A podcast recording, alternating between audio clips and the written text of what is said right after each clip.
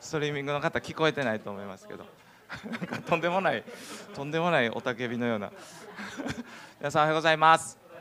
一緒に礼拝できて本当に嬉しく思います、え、ストリーミングの皆さんもですね、えー、本当にその場所で、えー、一緒につながって礼拝できること本当に感謝します、えー、一言お祈りします。イエス様今からこのイエス様がお話ししてくださった例え話イエス様は例え話を私たちに語ってくださったということは私たちにどんなに知ってほしいどんなに理解してほしい本当に分かってほしいと思ってくださっているその心の表れだと思ってありがとうございます。例えばなと私たちに優しく、えー、私たちが分かるように語りかけようとするイエス様のそういう心やイエス様の顔表情をこの今日見ている聖書の例え話の中から私たちは受け取ることができますようにイエス様言葉字面ではなくて本当にイエス様の何かこう温度とかあ温かさそういうようなものも含めてどうぞ私たちに与えてください。期待してイエス様の皆で祈ります。アメン、えー、今日、まあ、一緒に見ているのはさっき読んでもらいましたけれども、えー、マルコの4章のところを見ているんですね。26から。32まで見ています。有名な種まきの例え話ですね、えー、もう擦り切れるぐらい聞いて もう何回もこの箇所はよくよく聞いているという箇所だと思いますけれどもでも新しい気持ちでですね、えー、受け取るということができたらなと思います。ねいつも新しいですね、えー、今日は2つの例え話を一気に読みました。また言われたって言ってこの話があってもう一個また言われたって言ってですねああイエスさん分かってほしいんやなという思いませんか？例えばなっていう話し方っていうのはどうでもええ人にしないやつですよね。本当に知ってほしい分かってほしいから例えばなっていう、えことですね、えー、2つの例え話。で今日1個目のところは今日前に出ています、えー、皆さんのところに出ているものですけれども神の国は人が地に種をまくようなもので夜は寝て朝は起きそうこうしているうちに種は芽を出してっていう、まあ、そのところなんですね。その、えーとまあ、1つ目の、えー、ところを見ています。それはですね、まあ、種まく種をまく種まきまあ、この種というのは、まあ、少し前のところとかを、まあ、見ていくとですねイエス様が種というのは神の言葉のことだ神の言葉御言葉のことだよとイエス様自身が解説してくれているところがありました。ですから神の言葉をまくようなものなんだというね、まあ、そういうことだと。そしてこの1個目の種まきの例えの私なりに読んで中心というのは中心のうん、これが中心の部分かなと思わされたことは何よりも種をまくことの重要性。種をまくということが大事だよということをイエス様は教えてくださってるように思うんですね。どうやってかどのようにしてか人間には分からないけれどもまいたら芽を出して育つよということですよね。どうやってか知らない、うん、知らんでいいんです。関係ないんです私たちに。まあ、そういう話ですよね。えー、なぜとかねどうやって？を超えてもう説明抜きにして神の言葉をまくならば育っていくよ芽を出していくよということが書かれてありますね。でもう一個の例え話ですね。また言われたってまたもう一個の例え種まきに関する例え話が出てくるんですけれどもこの例え話をのこう中心的なところはどういうところにあるかなと思って考えましたけれどもそれはですねからし種に例えられました。一番小さい種なんだとイエス様は言いましたけれどもそれがまかれるならどうなるかということ書かれてありますよね。やっぱりこの種の爆発力パワーポテンシャルそういうのがこの例え話で語られてるなということを思うんですね。からし種に神様の言葉をイエス様は例えましたよね。からし種って皆さん見たことある方おられますか？おられますね。持ってます？今？もしかして。まいや持ってるっていうのはそのしおりとかでですねイスラエル旅行に行った方がお土産によくくれるパターンがあるんですね。でからし種が貼り付けてあるっていうことがあるんですけどあの私もからし種というのを見たことがあります。本当に小さいですね。もうあの見せたかったけれどもあの小さいからなくしました。もう1ミリとかねもっとちっちゃいかな。ごまどころじゃないんですよ。本当にちっちゃくて私眼鏡外したらもう本当に近くに置かれてても見えない、まあ、そういうような、えー、種なんですよね。でまあ私はあの1回だけねこのイスラエル旅行ってさせてもらったことがあって行ったことがあってそれであのいろいろ聞いたしそしてね今日その本を持ってくるの忘れたんですけれども聖書に出てくる植物だけのことが書いた本っていうのが売っててすごいマニアックでね多分もう売ってないと思います。売れなかったと思うから。その本の著者著者の人は聖書の植物についてのことばっかりね説明してるんですね。でそれその本の著者はイスラエルに住んでて観光ガイドもしててっていうそういうような人が書いたっていう本でした。で、まあ、そのからし種のことについてあの書いてあったんですけれどもこの種の特徴は10粒まいたら10粒出てくるような種なんですっていうふうに書いてましたね。そしてあのからし種から出てくるやつを皆さんなんかこう麗しく感じてませんか？なんか なんかこうなんかこうあの尊い植物のように感じてませんか？聖書にも出てくるし。けど、まあ、イスラエルに住んでる人たちのイメージね。イメージから言うたらですねもうあんなもん雑草なんだそうですね。雑草というイメージ。あんまり喜ぶもうあんまり生えられて困る。もうそこら中に生えてる。道端に生えてる。もうどこにでも生えてくる。もうややこしい植物みたいなもの。そういうイメージなんだそうですね。皆さんどこにもですねがっかり名所っていうのありますよね。これは英語圏の方どういうふうにこれを翻訳するのかよく分かりませんががっかり名所。まあ本当に有名だけれども行って見てみたら案外がっかりするっていうか何これっていうかね。あのどこそこの時計台とかね。あの あの、まあ、すいません。出身の方。そしてこの方ねイスラエルのガイドしているのであのこのからし種から出てくる植物をみんな見に見たくてくるんですね。これ見たらね大きな木になってね枝張ってね空の鳥の巣があってってそういう大木を前にみんな写真撮りたい。そうやって来るんですね。それを見たいですって言ってガイドせなあかんのですけれどもあの皆さんこれが皆さんもがっかりしましょう。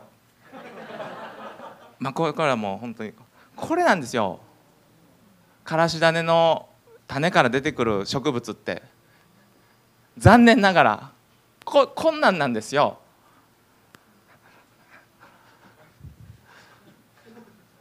これはですねガイドまあまあ行った人がそこに連れて行かれてこれですって言われた時に嘘でしょと。木木じゃないと。帰れないじゃないですかというね。でもこれなんですね。でこの実はねこれからし菜っていうんですね。からし菜って言ってこれ菜と呼ぶようにこれ菜っぱなんですね。観光客は大きい大木みたいなのにこんなんじゃないと。で当時からこうですよ。イエス様の時代から。そしてイエス様がこの神の言葉はねからし種のようなものだよと例えた時にこんな植物だと分かってる人たちに例えて言ったんですね。どういうふうに響いたかなというのを日本人捨ててちょっと入っていかないといけない。分からないですね。じゃあイエス様は何を言ったんでしょうか？当時の人たちは絶対大木になんかなりえないからし種の種のことを例え話で聞きながらですね。からし種を知ってる人々にどう聞こえたのかな？想像するんですね。この小さい種。そしてあんまり美しくないというか美しいけどあんまり尊くないというかあんまりイメージ良くないそういう植物にしか育たないからし種も。皆さん神が働くならばこれね野菜なんですナッパなんですね。それが気になってしまう。空の鳥が来て宿るほどの気になってしまう。そんな思ってもなかったような成長する。神が働くなら思ってなかったような結果になっていく。種をまけば奇跡が起こるよ。思ってなかったもの出てくるよ。皆さんこれはイエス様言ってこれ奇跡の話してるんですね。こんな小さい見える小さく見えるものでもあなたのうちにまかれるならば神の言葉ある人にとってはちっぽけに見えるでしょ。この現状を目の前にしてこの私が抱えてるこの問題に対してこの聖書の言葉がどうなんの？この言葉でどうすりゃいいの？ある人にとっては小さく見えるかもしれない。けれどもその種があなたにまかれていく時にこんな結果じゃ終わらない。大きな気になり本当に多くの人々が慰められるほど大きな気になりそんな奇跡が起こるよ。この例え話を聞いた当時の人々はですね神様の力に対する神様がしてくれる奇跡に対する期待で胸膨らんだと思うんですね。目抱えたはずなんですね。面白い例えですよね。そんなことなりえないことがなるっていう話。さあ皆さん。イエス様は種まきは、まあ、御言葉をまくんだと言いました。神様の言葉を種に例えられましたけれども、まあ、一般的に種ってどういうものでしょうか。皆さん種を植えたこと1回ぐらいないですか？種まいたことね今年も夏種まいたあなたはあのあなたは種じゃない。あのあのベランダ菜園してて種をまいたふりをしてるんですけど苗から買ってきたって言ってるのであのふさわしくありません。種をまいたというね経験皆さんもあるんじゃないかなと思いますけれども種って皆さんどういうものでしょうか？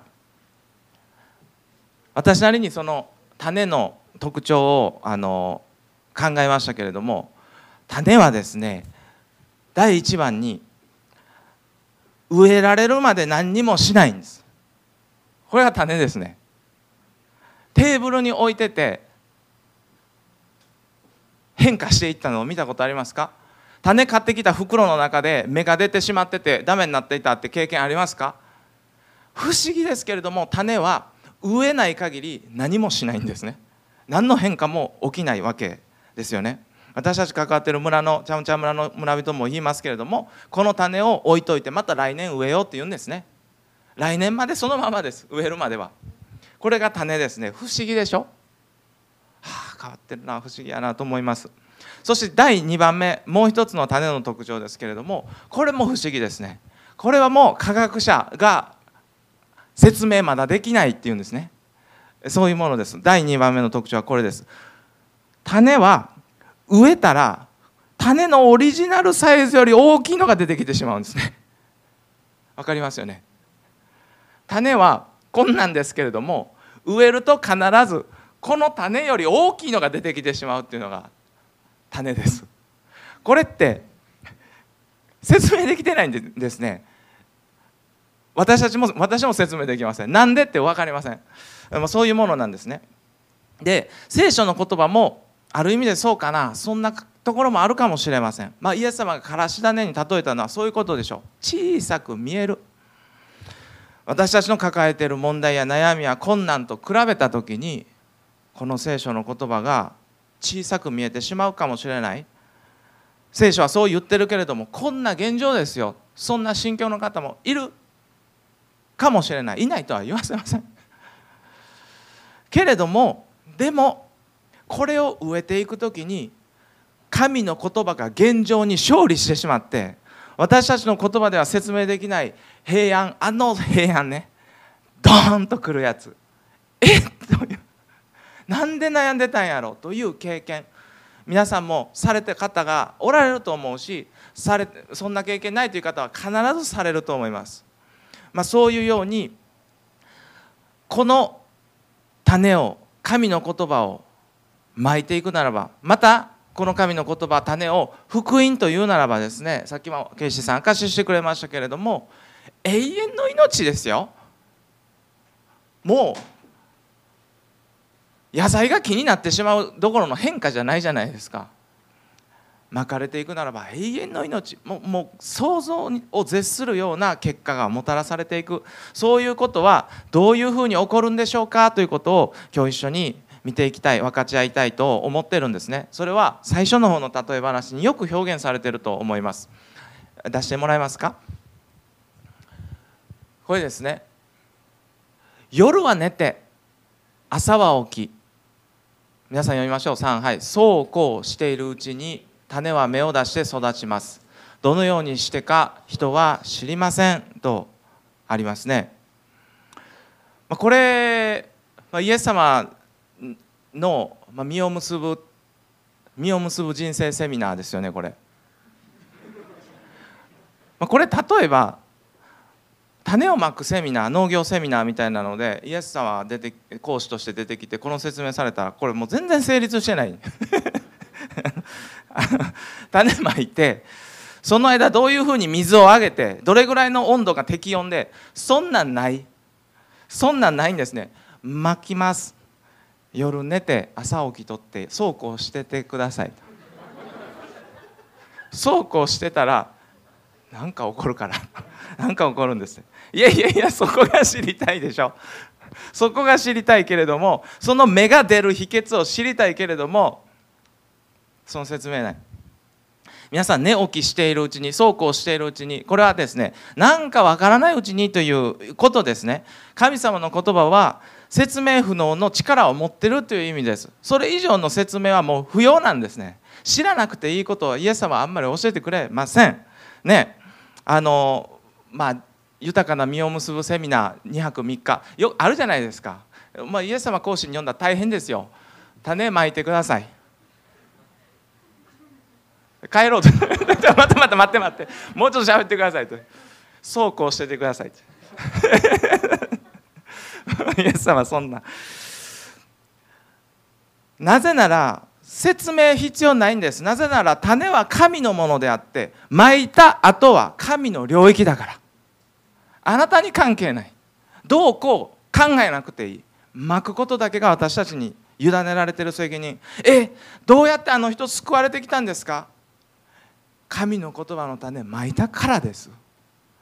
えどうやってあの人はあんな心の平安の中を生きておられるんですか？どうやってそんな人生築き上げたんですか？どうやったんですか？御言葉をまいたからです。だけです。それ以上の説明はない。だからイエス様は種をまきなさい。どうやってですか？どうやったんですか？そこに関心がいって種まきがおろそかになる。私たちにイエス様は種をまきなさい。だけ言ってる。わけですね。まあ、この聖書に出てくる初めての宣教師かな。外国に神様の言葉を伝えに行った人の一人かなと思いますけれどもあのヨナっていう人がいました。ヨナ書っていうのが4章だけです。ぜひ読んでみてください。面白い話ですね。本当にあの天地創造の神様を知らないその国が丸ごと神を信じて立ち返っていく、まあ、そういう大リバイバルっていうかなすっごいことのために用いられた宣教師の一人がヨナですよね。私は彼のことが本当に好きで励まされるんですけれども皆さんどうでしょうか？こいつをこいつともうこいつは、しょうもない男でね本当にしょうもない。こんな大丈夫かっていう。彼はおそらく史上最低の宣教師の一人だと思います。神様がニネベというところへ行けと言ったんですね。そこにニネベへ行け皆さんそういう導きの声を聞きたくて祈って神様どこに行けばいいですかと祈り求めてる宣教師の卵が世界中に何人いるんでしょうか。その声さえあったら行くのにという人が何人いるでしょうか。ヨナはそれ聞いたんです。ニネベへ行けと。聞いたんですけれども彼はですねなんとそれを聞いといて反対方向行ったんですね。はっきりと。背いたんです。逃げたっていうんですね。さあ彼は何を考えて反対方向に逃げたんでしょうか。考えられることその1はあんな野蛮な人々が神の言葉だと伝えて聞くわけがない。と考えていたかもしれませんね。もし無理やと。もう言ってもしゃあないと。変わらない。もしそうだとしたならばそう考えて反対方向にネベに行ったとしたならばですねもしかしたら私たちよりちょっとこの信仰とかの問題を抱えた不信仰を抱えた人物と言えるかもしれませんね。無理やと思って反対に行ったならば考えられることその2は実はニネベというのは当時のヨナがヨナの国イスラエルですね。イスラエルの、まあ、敵対してる国でしたから。敵対してた国の首都でしたから。だからもしかしたら滅びてまえと。そのまま行けと。もうどうにでもなれと。なんであいつらのために私が神のメッセージ伝えに行かなあかんのやと。滅びてまえと思ってたかもしれない。これ有力ですけれども。としたならば圧倒的に愛の欠如した人物だと思いませんか？私愛がないなという方安心してください。多分ヨナよりマシですね。彼は預言者と呼ばれながら神の命令の反対方向に踏み出したんですね。信仰欠如してますよ。愛滅びてない。欠如してますよ。従順なんてないですよ。むしろ不従順を行う力の方が長けてたというか。こんな人なかなかいないような人ですけれどもそして彼はねこれこれがヨナがそれでもなんやかんやいろいろあってニネベに生かされてそして彼が語ったメッセージはこれです。書き書ない。皆さん一緒に読みませんか？ヨナのメッセージこれだけですよ。読みましょう。3はい。もう40日するとニネベは滅ぼされる。と一日中歩き回って言い続けたんですね。届くように話そうとかね。これ感動するようにお話ししようとかね。一切ない。もう40日するとニネベは滅ぼされる。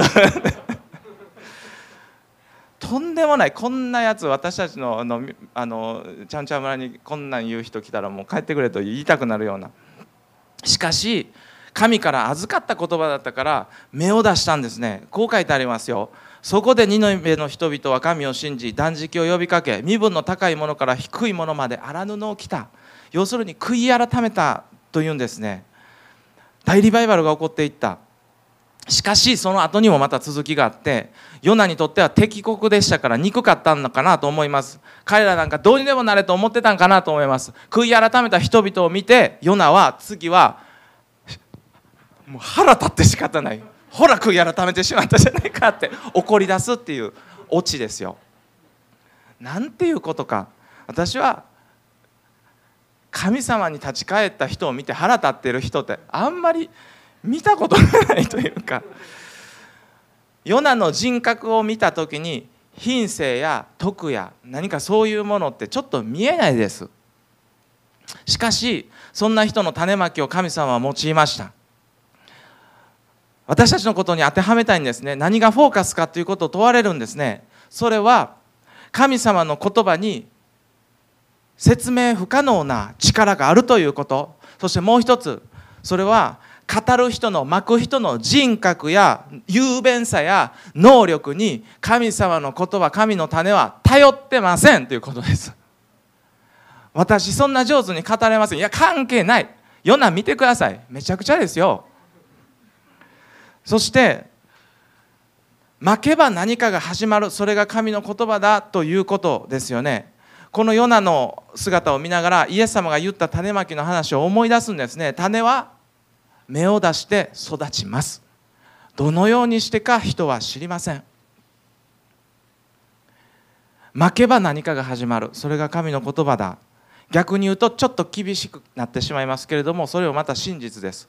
負かなければ始まらない。ということですよね。総額していただくことできるでしょうか。最後にこれを見てほしいんですね。これはまあ、チャウンチャ村私たちが働いているそのあの国のチャウンチャ村のところに来てくれた方がですねチャウンチャ村のコーヒーの豆の実をこう拾ったんです勝手に。そして持って帰ってたんですね。であの日本で植えたんだということを言っていました。これこう見えてこれコーヒーの木苗なんですね。皆さんこの調べれば調べるほどコーヒーを2本でっていうことコーヒー2本種まき。Google で検索してみてください。調べれば調べるほどコーヒーは2本では育たないという情報に出会うことになります。もう洗脳されていきます。無理やと、まあ、そんな感じなんですね。コーヒーベルトって言って赤道付近のこの井戸でしかコーヒーはできないと言われています。日本でコーヒーの種まいても無理や。だから普通植えないんですね。でも、まあ、この人はですね、まあ、持って帰ってきて植えてみようと植えして植えたんですね。植えたらこんなんなりましたって言って先日見せてもらったんですね。しかもあとこんなんが13鉢あるそうですね。ほぼ全部出てきたってね。私はなんかこう励まされたんですね。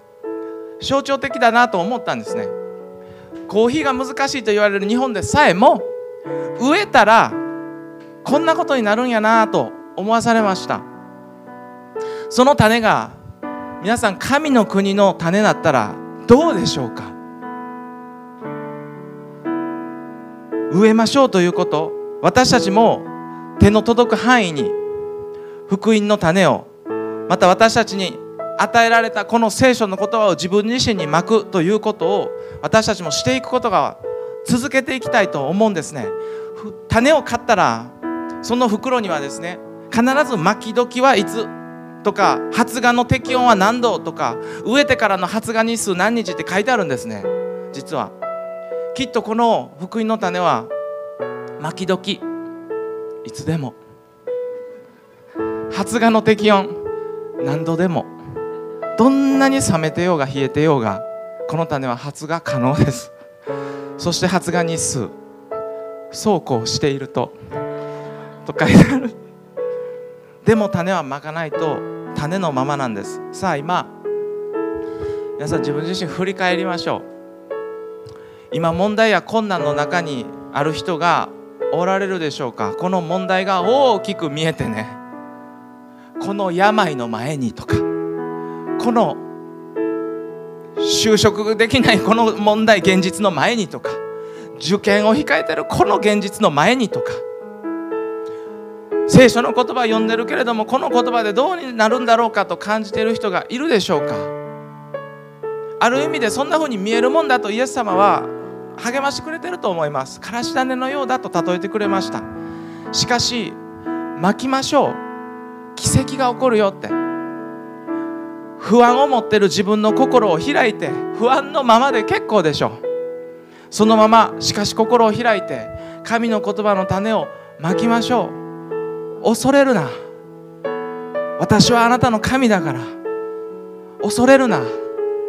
イエス様がそう語ってくださる言葉を植えていきましょう。不安の心の中にしかし平安という奇跡の木が生えてきて大きな木になってしまってそして慰めてもらって励ましてもらわないとやっていけなかった人からそんな平安の木が生えてしまってその木の下に不安な人々がやってきて慰めを受けるようになっていくそんな人生が皆さんに始まるよ。イエス様はそのように言ってくださっています。楠滝裕二さんの話聞きました。感動しました。なんでそんな平安に包まれたんでしょうか。その平安はどこから来たんでしょうか？どうやったんですか？御言葉の種を受け入れたんですね。それだけです。周りの人に種をまいてる人おられるでしょう。諦めないでください。諦めずにその冷めた人冷えた人にそれでも御言葉の種をまき続けていきましょう。まくという漢字は不思議ですけど草冠に時と書くんですね。時間は必要でしょう。しかし負けば神様の奇跡が起こっていく。信じて巻き続けましょう。私は先日ずっと個人的に関わってるおじさんがいてすごく悩んでいたのでイエス様の話させていただいたんですね。イエス様のことを見上げること祈ることをシェアしました。おじさんは「そりゃ要せんわ」って言ってはっきり断られました。めっちゃショックでへこみましたけれどもいいんですね。種やから。どう育つか知らないですよ。成功の話ばっかりじゃないですよ。けどその種をまいた。それはそうこうしていると必ず出てくる。そのことを信じて皆さんやっていきましょう。家族に仕えて家族に種まいてください。まだイエス様のことを信じてないお子さんおられるならばまきましょう。皆さん一緒に祈っていくことができればと思います。種をまくことを諦めてはいけない。種をまくことを諦めてはいけない。一言お祈りします。皆さんぜひ自分の心に自分の胸に手を置いてあげましょう。祈ります。自分の心に胸胸に手を置いてあげてください。イエス様今この私自身に種をまくことを諦めません。種をまきます。神の言葉を受け入れ続けます。そして神様私のこの現状の中に私のこの状況の中に神様の言葉を植えていく時にどんなに大きな奇跡が起こるのかをこの人生で体験させてください。今きつい中しんどい中おられる方いるならば特別にイエス様が触れてくださってそして神の言葉がもたらしてくれる奇跡の喜びを味わうことができるようにそしてその奇跡の木の下で慰めを必要としている人を慰めることができるように空の鳥がやってきて宿るほどになります。その奇跡が私を通してなされるように導いてください。また種をまいて周りの人に種をまいて一生懸命そのように使えてる人を神様励ましてください。諦めないように。時間はかかるけれども諦めないように種をまき続ける人生とさせてください。イエス様祝福します。お一人お一人祝福します。イエス・キリストの皆によってお祈りします。アメン。